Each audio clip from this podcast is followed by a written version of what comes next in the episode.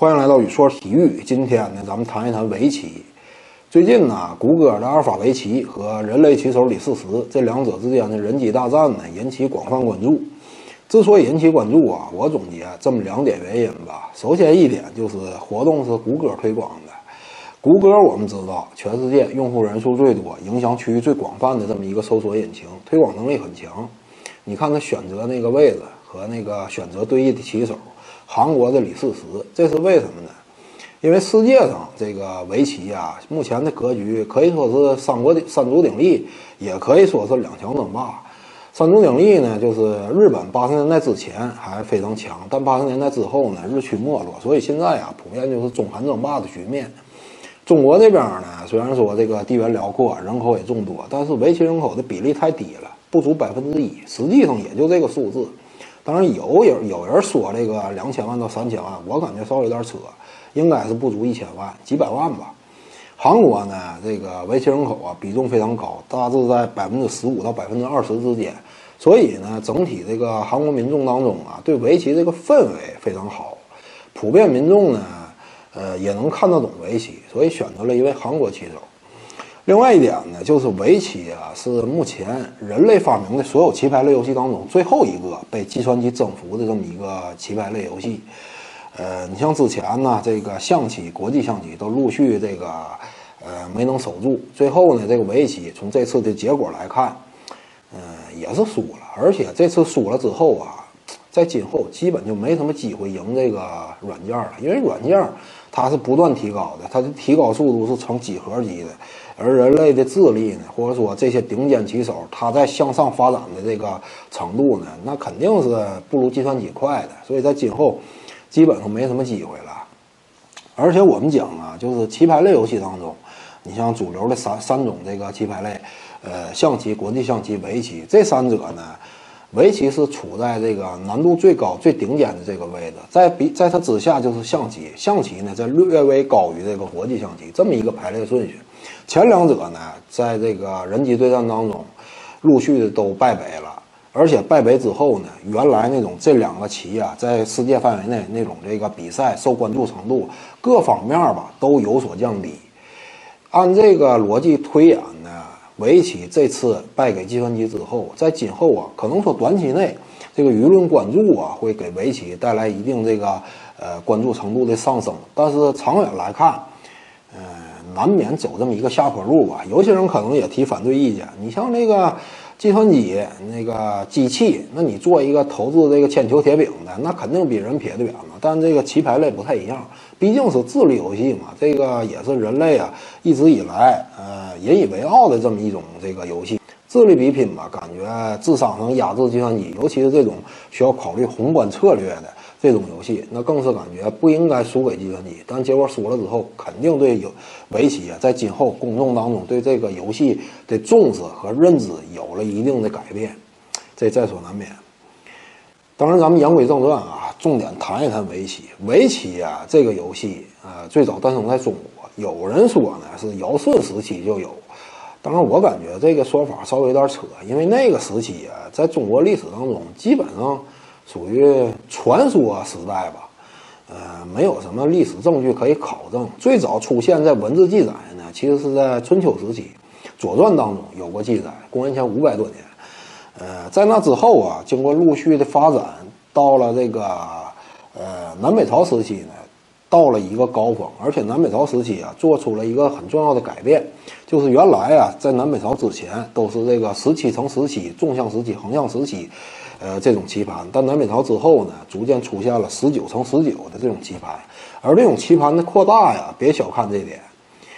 恰恰是因为棋盘的扩大，就说明了这个游戏在当时已经比较风靡了。为什么能得出这种结论呢？这个结论是我的观点，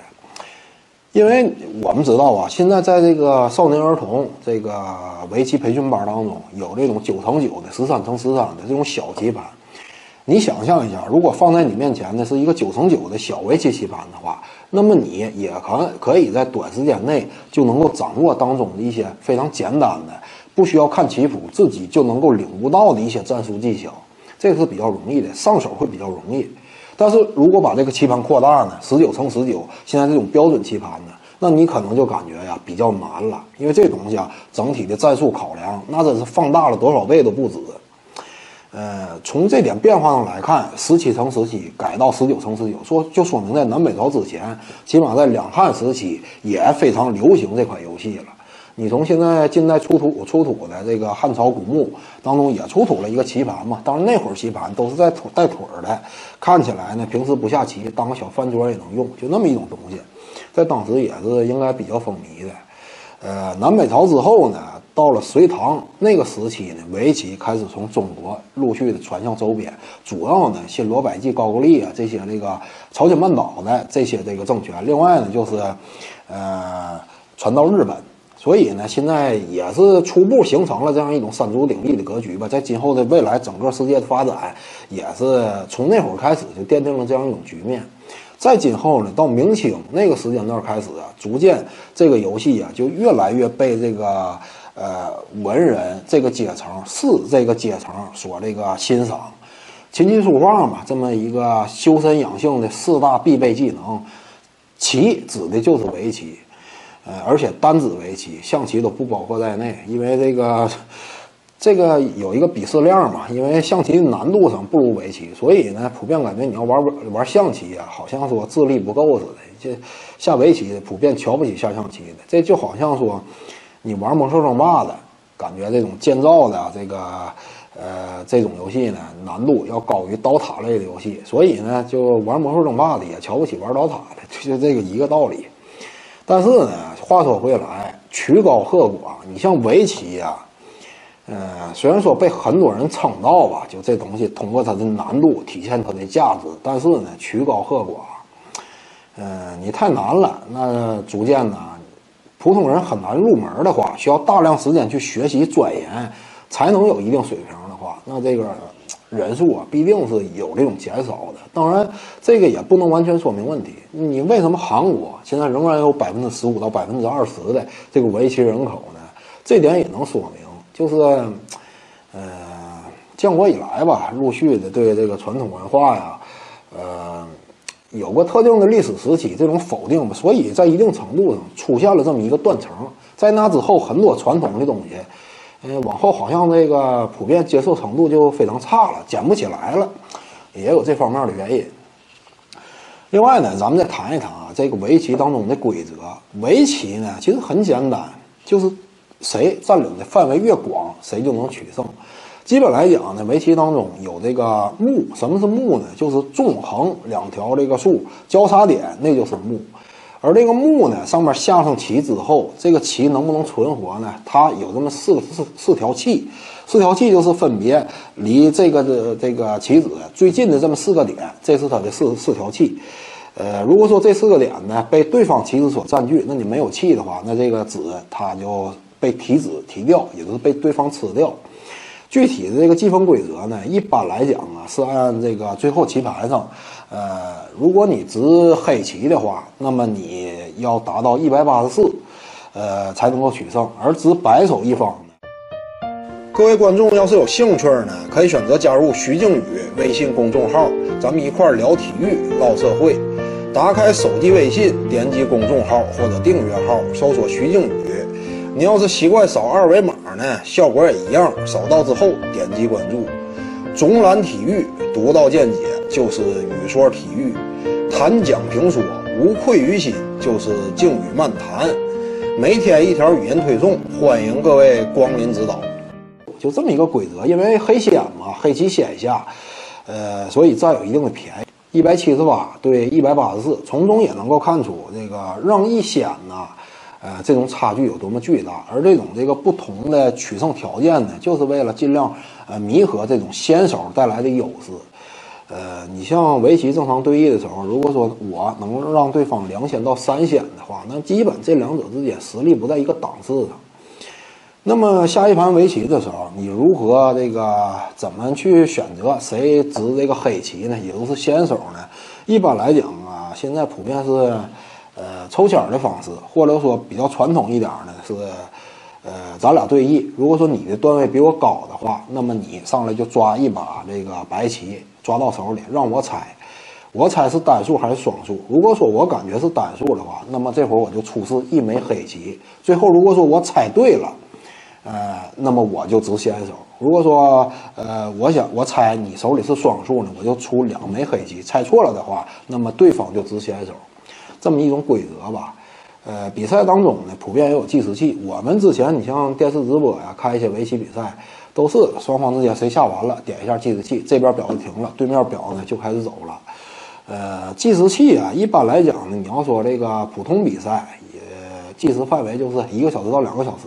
高等级的比赛，尤其打到一些国家级的、世界级的一些决赛呢，往往这个时间就很长很长了，有的八小时甚至十二个小时，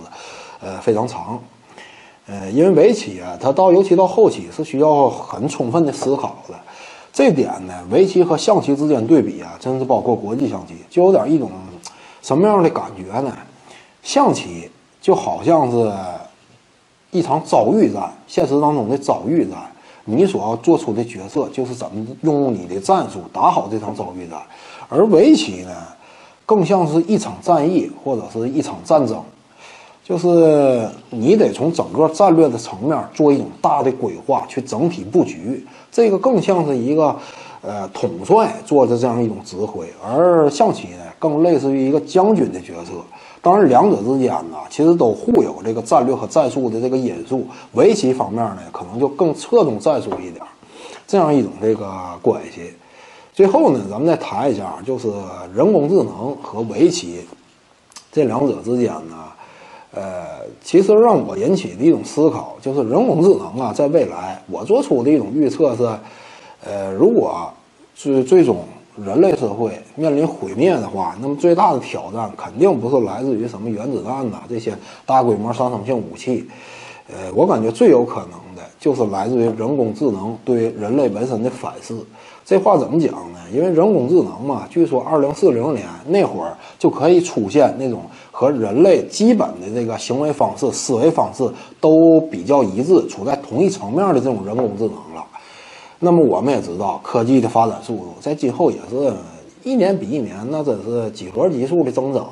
尤其在电子科技领域。所以呢，我感觉呀，在今后一旦那个高级人工智能出现，那这会儿呢。呃，可能有人会说，通过立法各种手段去限制制约，但是这东西能不能成型呢？法律还不让抢劫呢，法律还不让杀人呢，但这种行为有之。所以呢，人工智能啊，因为不排除有那种黑暗科学家嘛。